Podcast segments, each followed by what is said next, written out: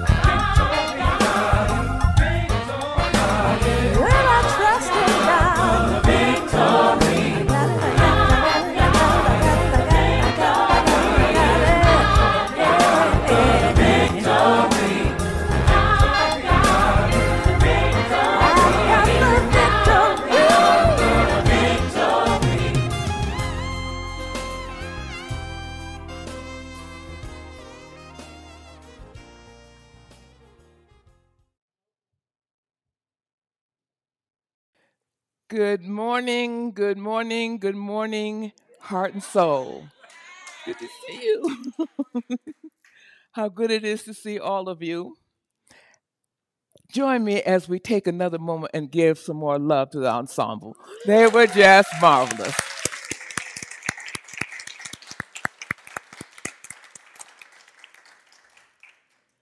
Strength, courage, and wisdom.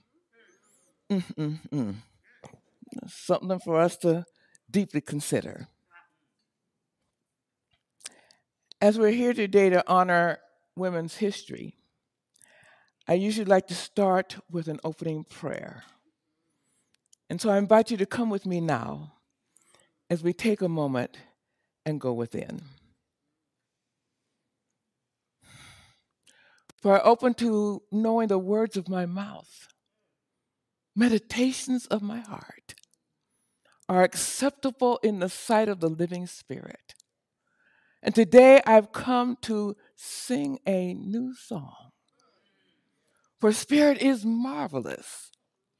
So I know that there is something that is being guiding me to connect with questions that may be in the hearts of some of you that enables something to come through me that I didn't anticipate. But I know it's the answer to the prayer to the contemplation, to the question that you've been raising in your own soul. Today I come giving thanks that I know the outcome of this talk is not only meaningful to me and greater insights into my life and my spiritual unfolding, but it hits a chord with someone who is in this room, hears this message on Zoom or otherwise. And we know that triumphant expressions of the living spirit are moving themselves through each one of us right here and right now. Blessed be. Blessed be. Today we are honoring women's history, and I so love the video that went by with all the different images of people that I've known and heard about, and some one few or so that I didn't know. So there's always room for all of us to grow. I want to start honoring the divine feminine as has shown up in some that you've heard about. But I not only invite you to see how they express the divine feminine, but what they have to say about your life today. What something that they did, something that they said, some action that they took can make a difference in questions that you may have even not thought to raise. But as I raise them, they come to you as potential answers to something that wants to flow its magnificence into and as your life this day. So today I want to talk, start out talking about one of three that most of you've heard of. But I want to talk about the Virgin, the Virgin Mary and to see what her activity may impress upon your mind, your heart, and your very being and your life. Or when I was a little girl attending St. Paul AME Church, not too far away from here. That church, by the way, was founded in my grandparents' home, so I want to always say that because it feels like we grew up together, me and St. Paul, and my sister. But as a little girl, I remember hearing about the divine feminine as in the story of Jesus' birth. The story written in the book of Matthew, the first chapter, 18 through 25th verse, and also the story that is found in Luke, the first chapter, the 26th to 38th verse. I recall hearing the beauty and seeming magic that this young teen, Mary, went through with the power of the Holy Spirit giving birth to Jesus and without sexual intercourse with his father, Joseph. I remember as a very young girl, I was nothing but enamored by the story and believed every word of it as it is printed. But all the time came when I was a teenager. And as a teenager, something different began to happen to me. I began raising questions like, how could this be? and how did this happen? You know, I didn't get immediate answers at that particular time because I didn't know how to even phrase the question to ask one of the Sunday school teachers that we had. they weren't talking about it from the standpoint of how could this be because they had a firm belief that it was. And so it was not until I actually started taking science of mind classes that I began to recognize that there was some process imaged by that symbol that's on the wall over there that helps us to understand something about the way that the universal medium we call the soul has been called the womb of nature because it is receptive to, receptive to the Spirit and to Im, be impregnated with divine ideas. Listen to that impregnated with divine ideas. It gives birth to the ideas of the Spirit and is the feminine principle of nature. We're talking today about women's history. And so, therefore, we're talking about the feminine nature right now that is within each one of us, regardless of how we identify our gender. We're talking about something that is very powerful, that is enacted in your life, in my life, every day.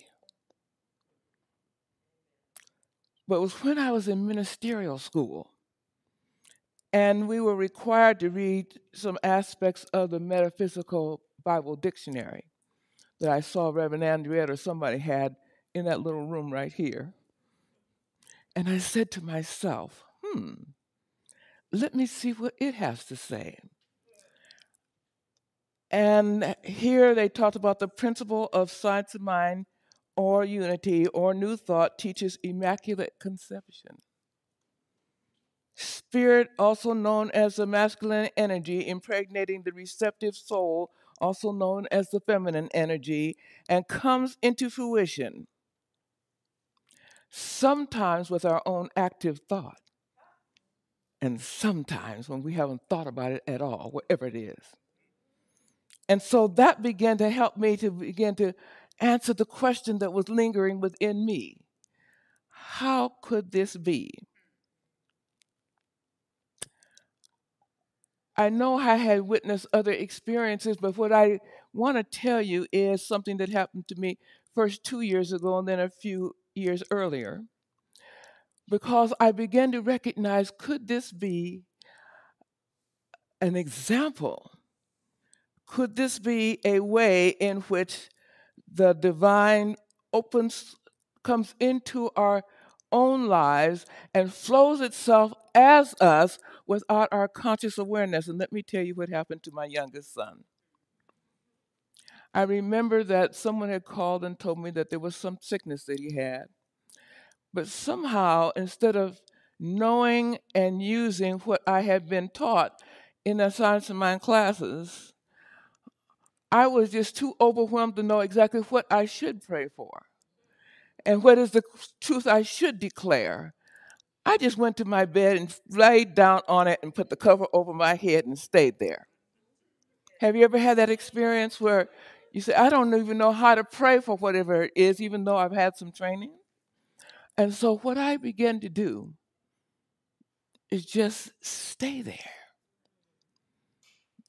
I guess it was in the middle of the night that I thought I was sitting on the edge of my bed, but saw myself standing in the middle of the bed with flames vibrating through my whole body and all around my whole body.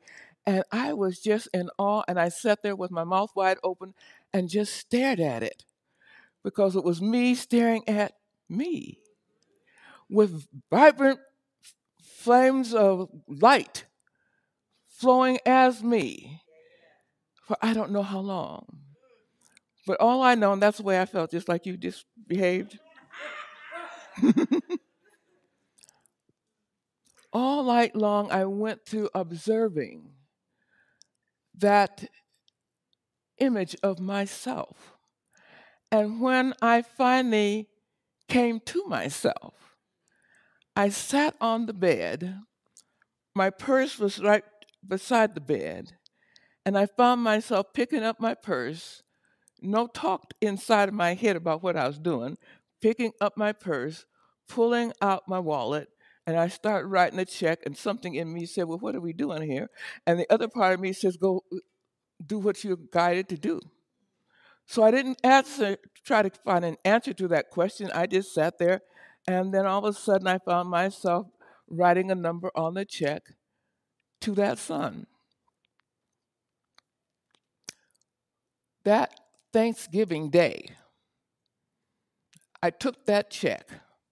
I never told my son how it came about or why he was getting it. I just said, Here. And he never asked me. That was what was interesting. he never asked me, Why are you giving this to me, mom? He just took it. so maybe it was an answer to his prayer, but I didn't even know. I just, I never said this is amount I'm giving you and oh, this is what happened beforehand. I just handed it to him. We have yet two and a half years later to have any conversation about that experience. None. I didn't raise it, he didn't raise it. It was in divine order as far as I'm concerned. But I ask you, could that have been an immaculate conception? Could that have been an experience where I didn't go to sleep or lay on my bed saying, Oh, Spirit, give me all the money that I need to be able to give a check to. I never even thought about a check.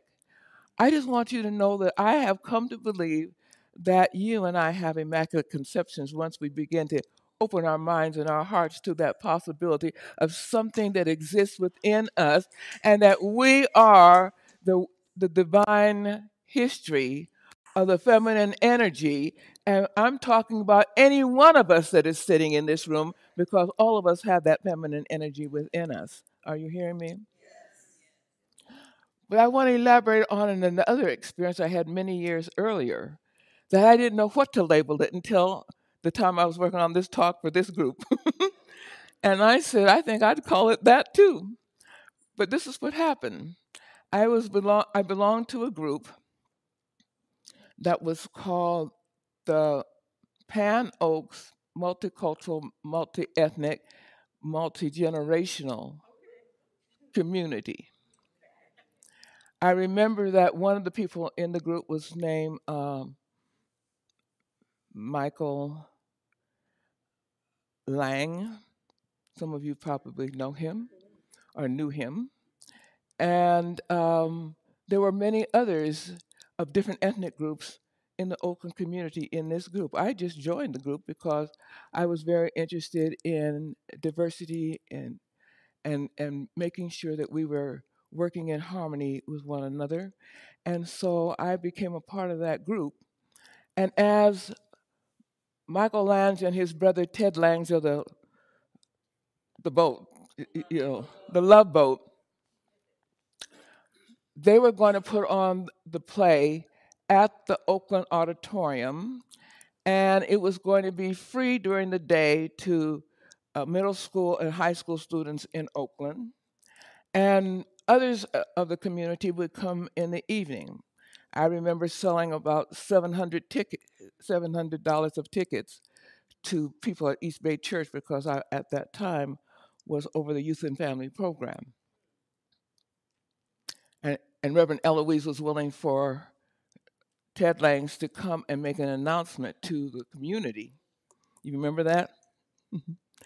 and so I was excited about this whole experience until someone said something about, well, we could have some people who play music play as the adults are coming in. And the part of me that's an artist began to say, we often have music, and I love music. We often have music come, but I was trained as an artist, a graphic artist, and I wanted to know couldn't we have somebody paint something and, and bring it? So I told the group, I'm going to go over to Oakland High School, see if we can get a couple of their students to come in and hear Jeff Stetson's play on the meeting of Martin Luther King and Malcolm X. And I went over there and acted like I thought I ought to do this and just handed this to this. I said, I want the principal to read this right now. as, he, as if he had nothing else to do. And I said, I just want two students. So talk to your art department, because I knew some of the people that were in the art department. And I said, Will you just ask them if they could do this work? And I had a whole formal written letter that I put together. And I handed it to them, and he said he'll get back to me in a couple of days. Well, he got back to me. And this I also call an immaculate conception, because I want you to know that after the art teacher, after the social studies um, English teacher saw the letter, they made a decision that rather than two people, we ought to come and put on a performance for the kids. So we ended up with 200 children in the Oakland High School auditorium. Ted Lange and one of the members of East Bay, whose name um, momentarily loses me, Victor Mayo. They came and worked on the play in front of the students for about 15 minutes. And then I did um, diversity workshop with the students for another hour and a half where they were talking about the, the relationship between the Asian, white, and black children or young adults or teenagers, we'll call them, in that particular community. And they chatted with one another openly. I was pleased to hear the questions that they asked me and one another. And then they asked questions of Victor Mayo and uh, Michael Lange about the play. Then we had to give them about five of the videotapes from PBS of the meeting, which is a PBS story. And they listened to it for about two months, all of November, all of December. We were working on having this performance taking place on the first celebration of Martin Luther King's birthday. So they got it together. The thing that was the Immaculate Conception, as far as I'm concerned, I asked for two. They gave me nine. 95 student works I had, and there were too many for us to put up in the auditorium for the performance. So we ended up having to find another venue, and it just happened that my kid's father was running the Oakland Africa Sister City at Moss House, and he allowed us to use that Moss House for about three months. And the kids from Oakland High came over and put up the um, the artworks. I was thrilled. And children from even San Francisco could come over and see their works, their renditions of Martin Luther King and Malcolm X.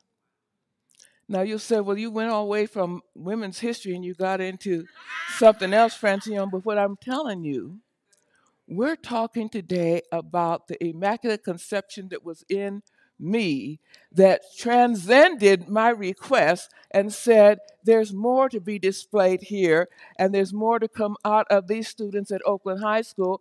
Go this way. And all I said was yes. And only now do I look back and think, that was an immaculate conception. Wouldn't you think so? Because I want us to believe that there are things that happen in our life that we didn't ask for.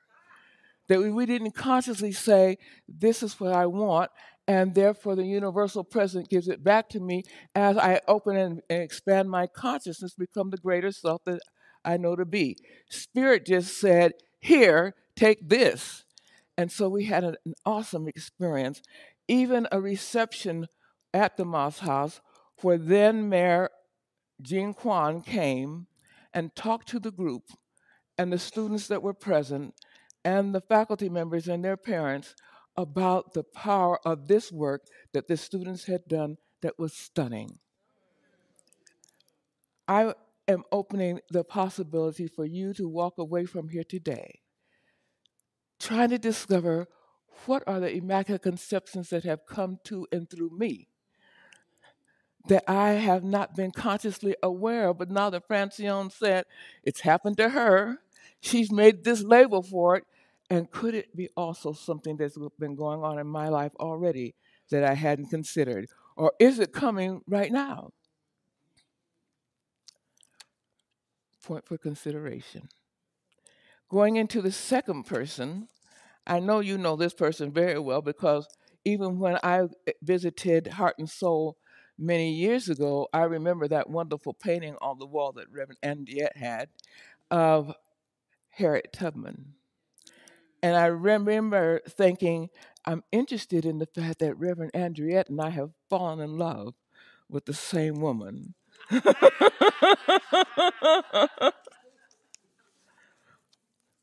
I want to tell you what happened to me related to Harriet Tubman. But I know most of you know her story, but I want to remind you of some highlights before I go back to how that story had impacted my life.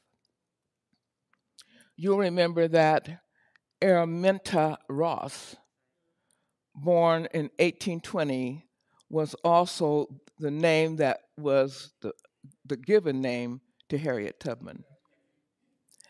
And that she took her mother's first name, Harriet, at about age five, she was first hired out to work and immediately served as a nursemaid and later as a field hand, a cook, and a woodcutter.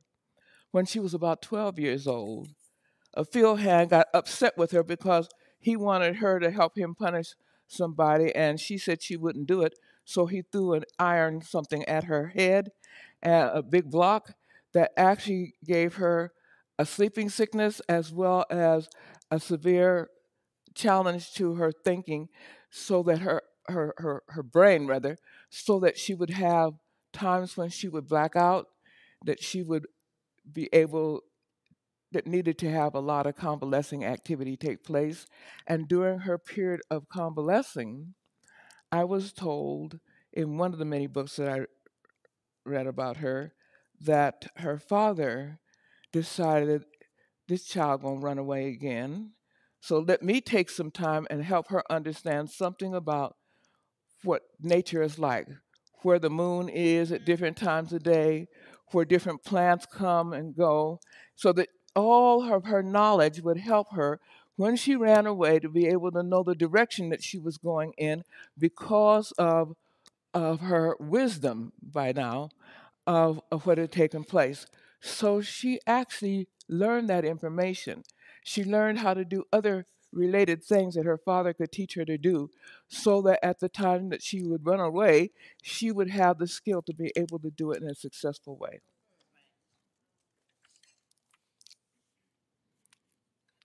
Tubman fled to Philadelphia, leaving behind her husband who refused to leave.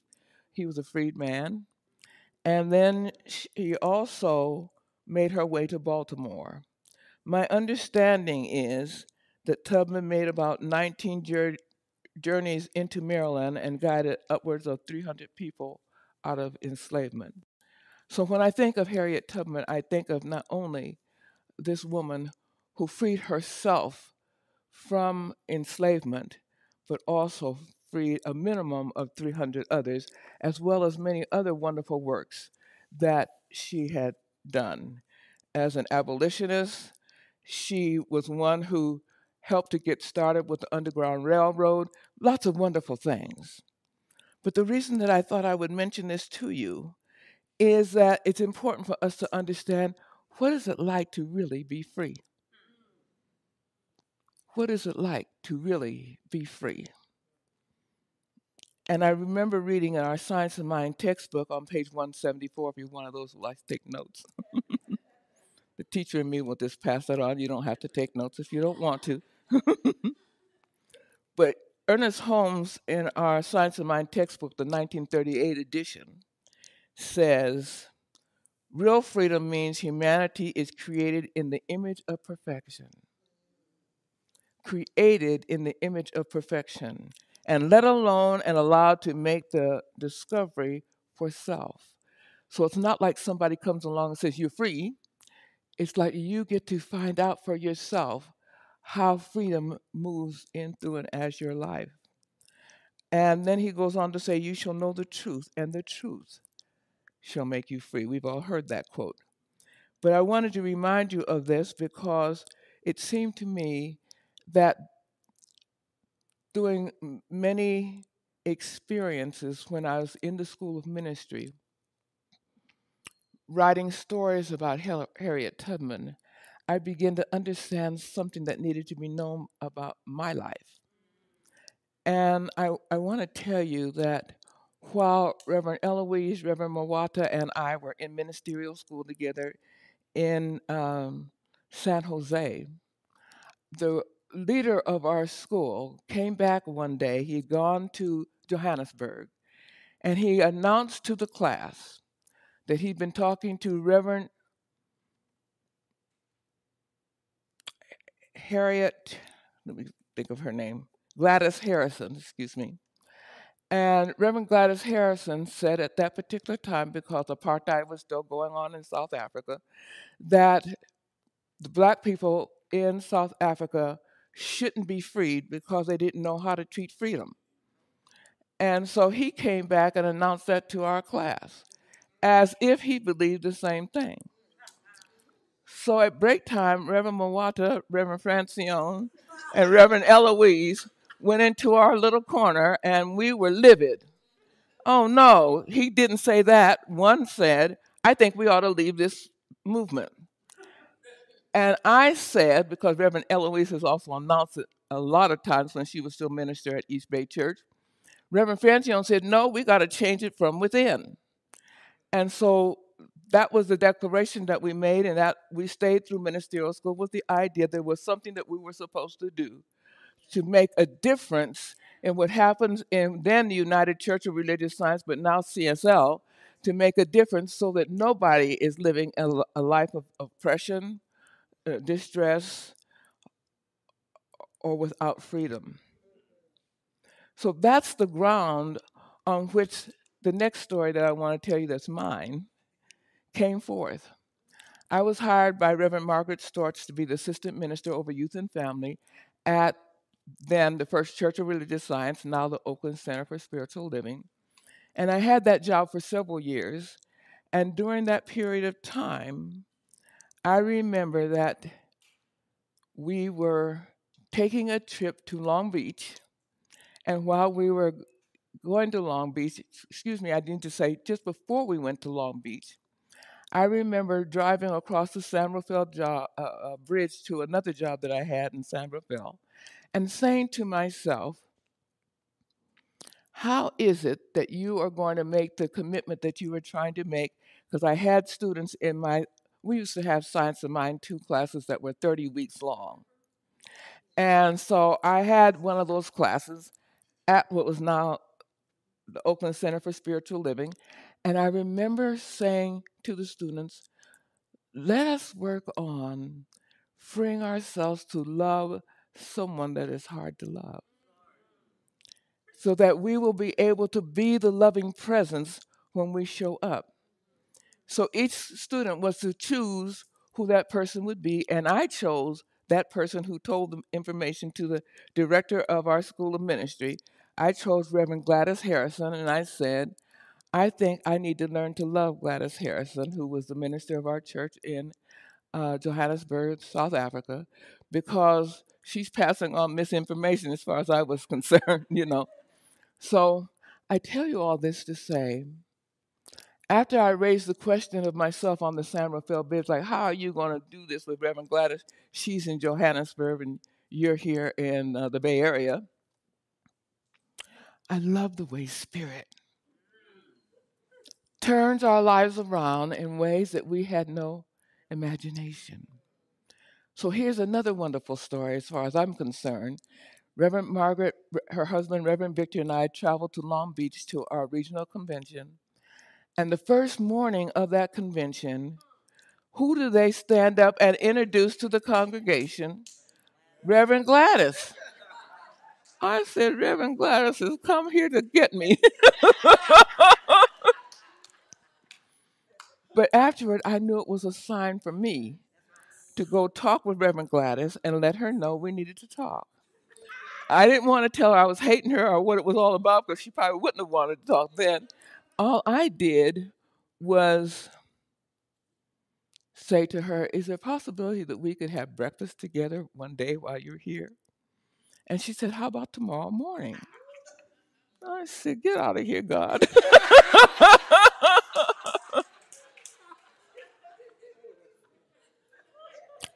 Reverend Gladys and I had breakfast for three hours.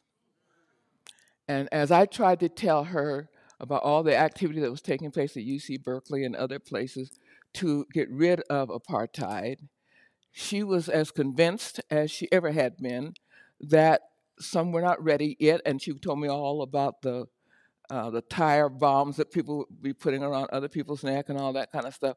So she had her own stories. What I want to tell you, because we're going back to that Immaculate Conception, Spirit had drawn me to Reverend Gladys and her to me so that we could begin chatting with one another. And we chatted, I said, for three hours. And then after we left the conference, she kept writing me, and I wrote her back, and she said, INTA is going to be meeting in Johannesburg this summer. Could you come and stay with me? So, you know, we were trying to create some kind of a, a wonderful bond. We learned to respect one another. We never agreed with one another. So that may tell you something about love. Sometimes you don't have to agree, but maybe you have to learn to open your heart to the possibility of love. So I would say that could be the end of the story if that was the end. But I just want you to know some more things happen. Thank you, Infinite Spirit. That was about 1980 something or maybe into 1990. But what I know is in 2003, I went on a tour to Mexico City with some of the people in our uh, United Church of Religious Science, or it might have been the uh, Center for Spiritual Living at that time, with Kathy Hearn and many ministers and some other people all went on this trip to Mexico City, including Reverend Stephanie Clark. Some of you may know her or of her. I had never met her before. She kept kind of hanging around me and she'd wear a lot of African dress and so forth. And so I wanted to know why is this white woman wearing this African clothes? I just I just want to say that. but but she came and asked my permission. Is it all right with you if I wear these clothing? Because some African people or African American people get offended. And I said, it depends on why you're wearing it. And so when she told me why she's wearing it, it seemed very legitimate as far as my mind was concerned. So I said, Do you? you know, so that was basically what I told her. But it wasn't until we were there, maybe about four or five days, that we had a wonderful community meeting with a lot of members of the Science of Mind community that were living in Mexico and attending Reverend P- Pina's um, community. Reverend, they asked me to do the opening prayer, and I did. And then Reverend Stephanie got up and started telling her story. I want you to know I cried as I heard this story. Reverend Stephanie said that she had been living in Europe. Her mother had been living in South Africa. And then her mother said, Why don't you come on here? And then her mother made a decision that she wanted to go back to Europe. But Reverend Stephanie came. She became a student of Reverend Harrison that I told you I was having some challenge with, or learned to respect and love in, in a way that didn't meet my needs, but somehow co- connected us. When Reverend Stephanie was telling her story, she was letting us know that she had become the minister of Reverend Gladys's church in Johannesburg. She'd gone through all the classes and become a minister. She was a minister there. She was working with the African members of that community as well as the uh, other members that were not African in that community. They had several different ethnic populations there. They were all working together to bring justice to the people in South Africa, and tears just started falling down my cheeks. I said, I'm sitting on the pulpit with several, and I couldn't contain myself. I walked down to the mic and I told the, uh, the MC, I think I need to say something about what she just said to this community. And they gave me permission, so I did. And I began telling them about the experience that I had with Reverend Gladys, the fact that Reverend Gladys had just been, we were just learning, was Reverend Stephanie's teacher, that Reverend Gladys had been doing some things, and I didn't ever talk about her negatively in terms of what she felt about apartheid because we were many years after that. But what I began to see was here was a time when something, I don't know if some of you are familiar with the book, The Olive Schreiner Reader Track by the Side of the Road or something like that, by Dr. Howard Thurman. And in that book, he talks about two people who are trying to build um, a path through a big mountain. And he said they started at one point when one was on one side and one was on the other, and they were they kept working at it. But many years went by and they still weren't there. But at some point, they began to be encouraged because they heard the acts of the other one doing the work so that they knew that tunnel would be finished. I felt that Reverend Stephanie was like the other person on the other side, building an axe toward justice, toward freedom, for t- toward equity. On the other side of the fence, on the other side of the world that I was on, we were doing the same work. And I told her things that I had been doing with the School of Ministry to to develop the um, diversity and ministry and diversity uh, Psych 601 class for Holmes Institute, and and others were taking the class that I was uh, teaching related to that and some other things that we were doing.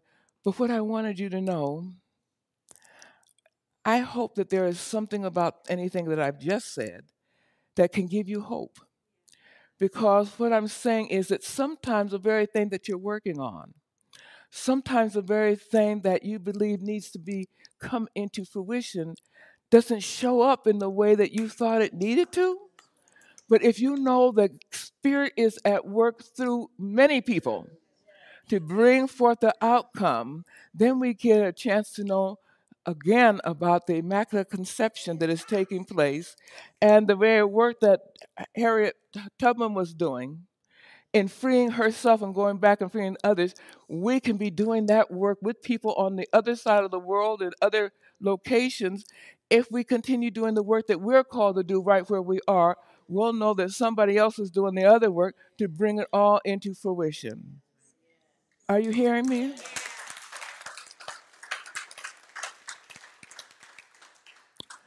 I have one last story to tell you.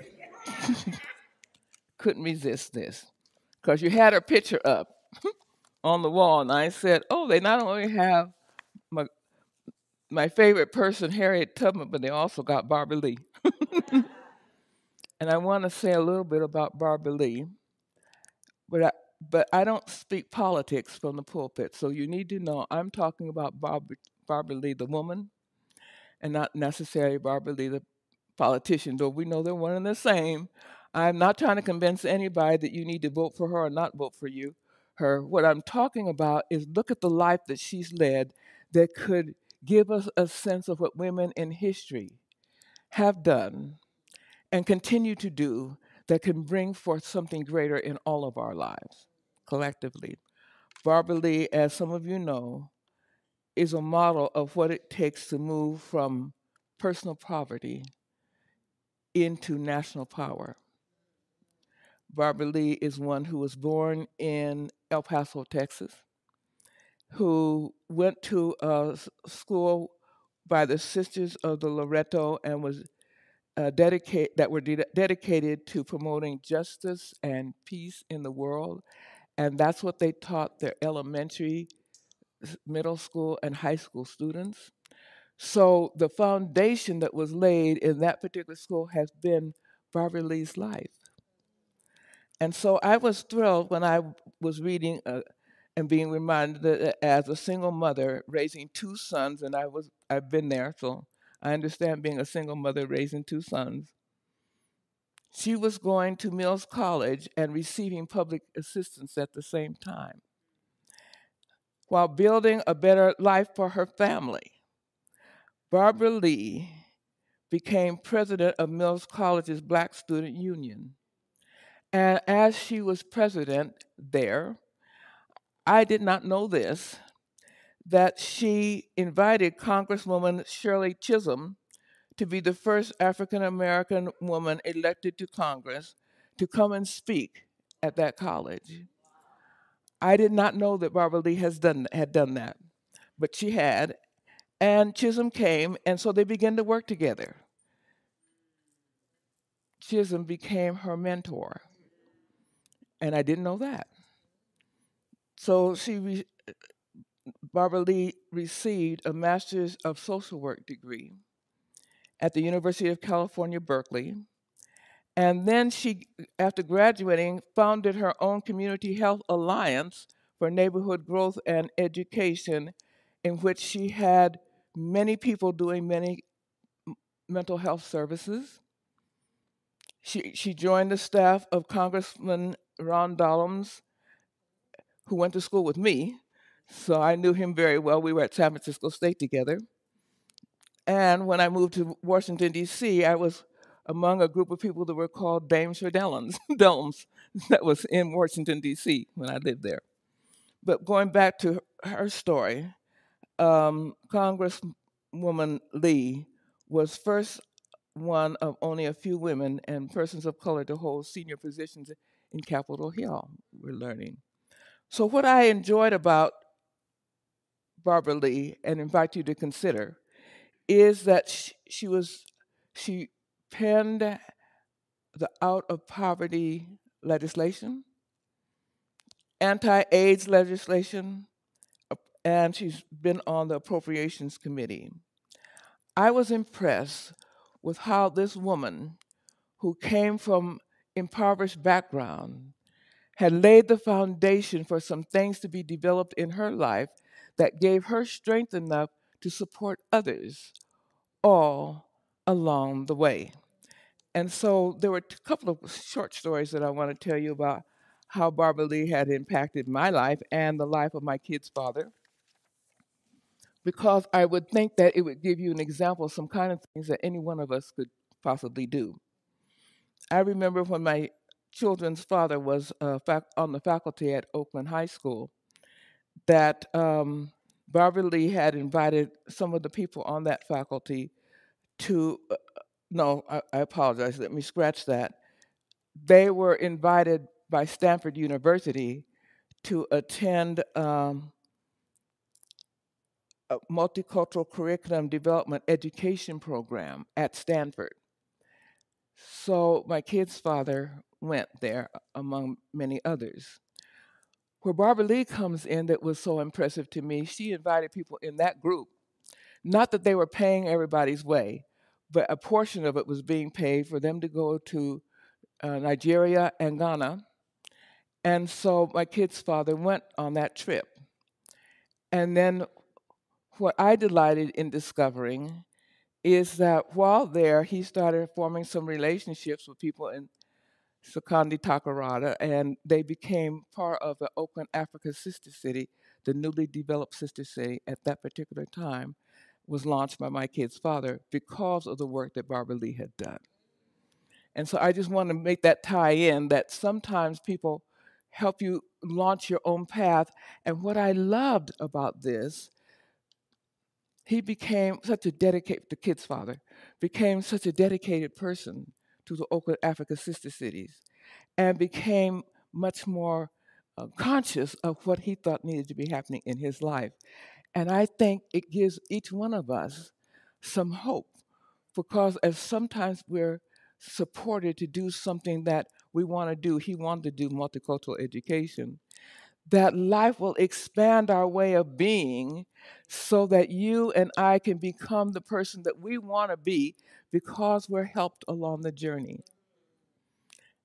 A similar thing happened with me when I, uh, three years ago, I was uh, funded to do a program at our Center for Spiritual Living. And um, Association for Global New Thought came together and wrote some curriculum. You may have a program related to it right now, but it was called SUM, S U M, Social Uplift Ministry. I ran the Social Uplift Ministry at what was then, what is now the Oakland Center for Spiritual Living for about three years.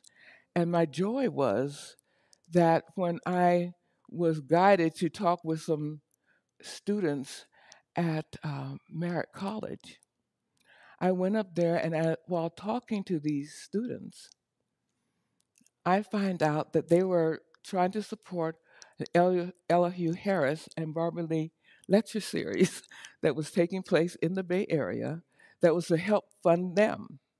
So he was working with these youth, the, the, the, the youth that were in the Martin Luther King Freedom Center, and Barbara Lee and Elihu Harris were helping that happen. I'm again saying here is another wonderful way that we don't hear about a lot, but that this woman was able to help students at Merritt College who were college students to go out into the whole world because they were traveling in different parts of the world to help uplift people who are without um, homes, people who are having some challenges with race and racism and oppression. There were several other things that they were doing. And what I was loving, and the reason that I wanted to talk with you about Barbara Lee today, is that she never seems to forget what it takes to give into community so that all are expanded and anchored in a greater way of living. I think that's the potential with each one of us that is the possibility that we can say, I may not have the same background that she had, But what of my background? Is life calling me to give right here in Oakland, right here in the broader Bay Area, right here in the nation in some way? I don't have to be a politician. I don't even have to support a politician. What I need to do is get out and do what life is calling me to be about so I can reveal the wholeness of the living spirit right where I am. That's what we're talking about. Thank you. Thank you. And it's in, within that consciousness, then, I invite you to come with me as we go into prayer. Oh, infinite spirit, we give thanks. We give thanks for our time together, for our time not only in contemplating three great women, but contemplating the way the power and the presence of the eternal life flows its magnificence through each one of us as we say yes. And even when we don't say yes, it flows anyhow. And then we get to stop and say, What am I being called to reveal? So I give thanks right now for each person that's in this very room and on this very video call. I give thanks that there is something within us that is calling us to be even more magnificent than we've ever been before, even more giving, even more sharing, more loving, and, and producing more freedom for myself and others. I give thanks right here and right now that we are awakening ourselves to the inner call to be free and to free others, to love and to be just and to ensure justice Oh, I give thanks right now for our ability to inspire, provide programs serving community and within our state, our nation, and the world. Oh, for this and so much more, I joyfully give thanks. As I lovingly release this word unto the law, accepting here and now it is done. Peace and blessings. Thank you.